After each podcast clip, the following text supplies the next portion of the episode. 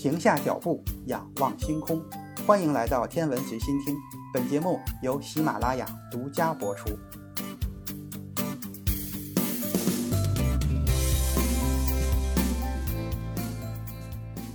二零二一年的二月二十四日，就是今天早晨六点二十九分，中国首次火星探测任务“天问一号”探测器成功实施了第三次近火制动。进入近火点二百八十千米、远火点五点九万千米、周期是两个火星日的火星停泊轨道，探测器将在停泊轨道上运行大约三个月。环绕器上的七台载荷将全部开机，开始科学探测。同时，载荷中的中分辨率相机、高分辨率相机、光谱仪等将对预选着陆地区地形地貌、沙尘天气等进行详细调查。为择机着陆火星做好准备。说完了咱们的天问一号，咱们再来看一看毅力号火星车。昨天晚上，咱们的节目第一时间发布了一条毅力号火星车在火星表面录制的一段声音，咱们再来听一下。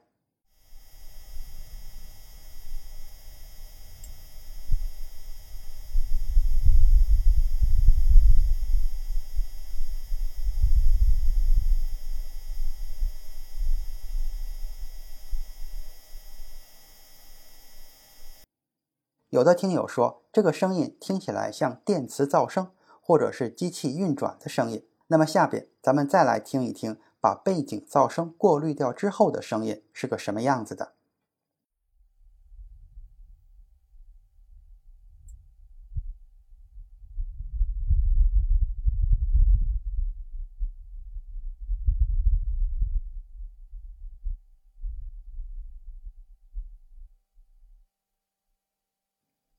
经过滤波处理后的音频中，包含了漫游车自身机械设备的摩擦声和火星上微风的沙沙声。这是有史以来在地球以外的行星表面捕获的第一个真实的音频。因为火星大气的密度只有地球的百分之一，高频的声音衰减会非常快。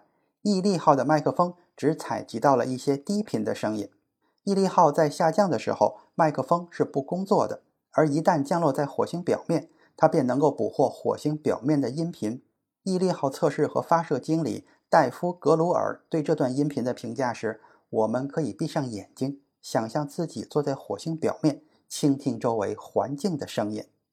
那火星上为什么会有这样的风声呢？其实，火星表面是存在大气的，所以风在火星表面是比较普遍的自然现象。火星表面的风。主要是由太阳加热作用产生的压力和温度不均衡引起的。火星大气压力和温度变化主要由季节性变化、沙尘和日变化这三个因素引起。季节性变化是来自极惯的二氧化碳和水的升华与凝聚。尘暴可以增加温度的不均衡性，导致更强的风。温度的日变化主要是由火星向阳面和背阳面的温度差引起的，而且引起的风向全天都在变化。根据气体的成分、温度和物理性质，火星大气可以分为多层结构。火星大气中多样的热源驱动了大气的运动。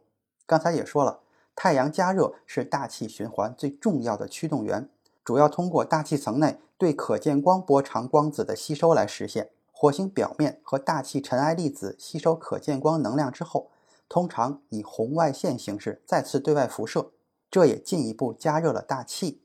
在离表面较远的区域，紫外辐射和远紫外辐射能够分裂分子，使原子和分子离子化，提供了另一个大气加热源。在某一特定区域内，传导、对流和辐射这些热传递最有效的机制驱动了大气的运动，这也进一步导致了大气的分层结构。当行星的自转轴和黄道面垂直的时候，赤道地区接受到的太阳能量比中高纬度地区要多。对流使得温度高的空气上升，并流向其他温度和气压比较低的区域。因此，较热的空气从赤道升起，经过冷却后，从两极地区下降到行星表面，再沿着表面流动至赤道。对于不旋转或旋转速度慢的行星，南北半球将分别形成一个大气环流。这样的对流称为哈德莱环流。而火星自转速度比较快，在每个半球分别形成了三个哈德莱环流。这也使得火星表面存在东西方向的风。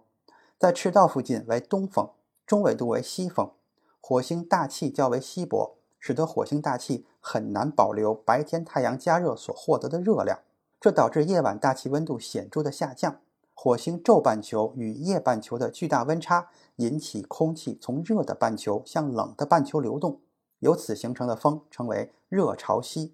热潮汐以赤道为中心向中纬度扩散。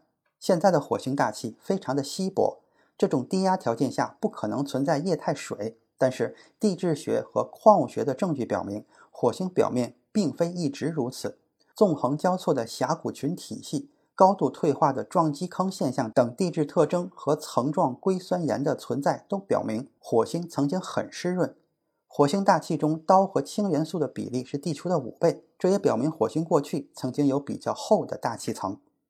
四十亿年前。火星存在全球性的内禀磁场，磁场的保护使得火星大气免于太阳风的影响。一旦火星的全球性内禀磁场消失，太阳风粒子便会撞击火星的大气，使火星大气脱离火星。磁场消失的时间与假设的发生于整个内太阳系晚期的剧烈轰击时期相符合。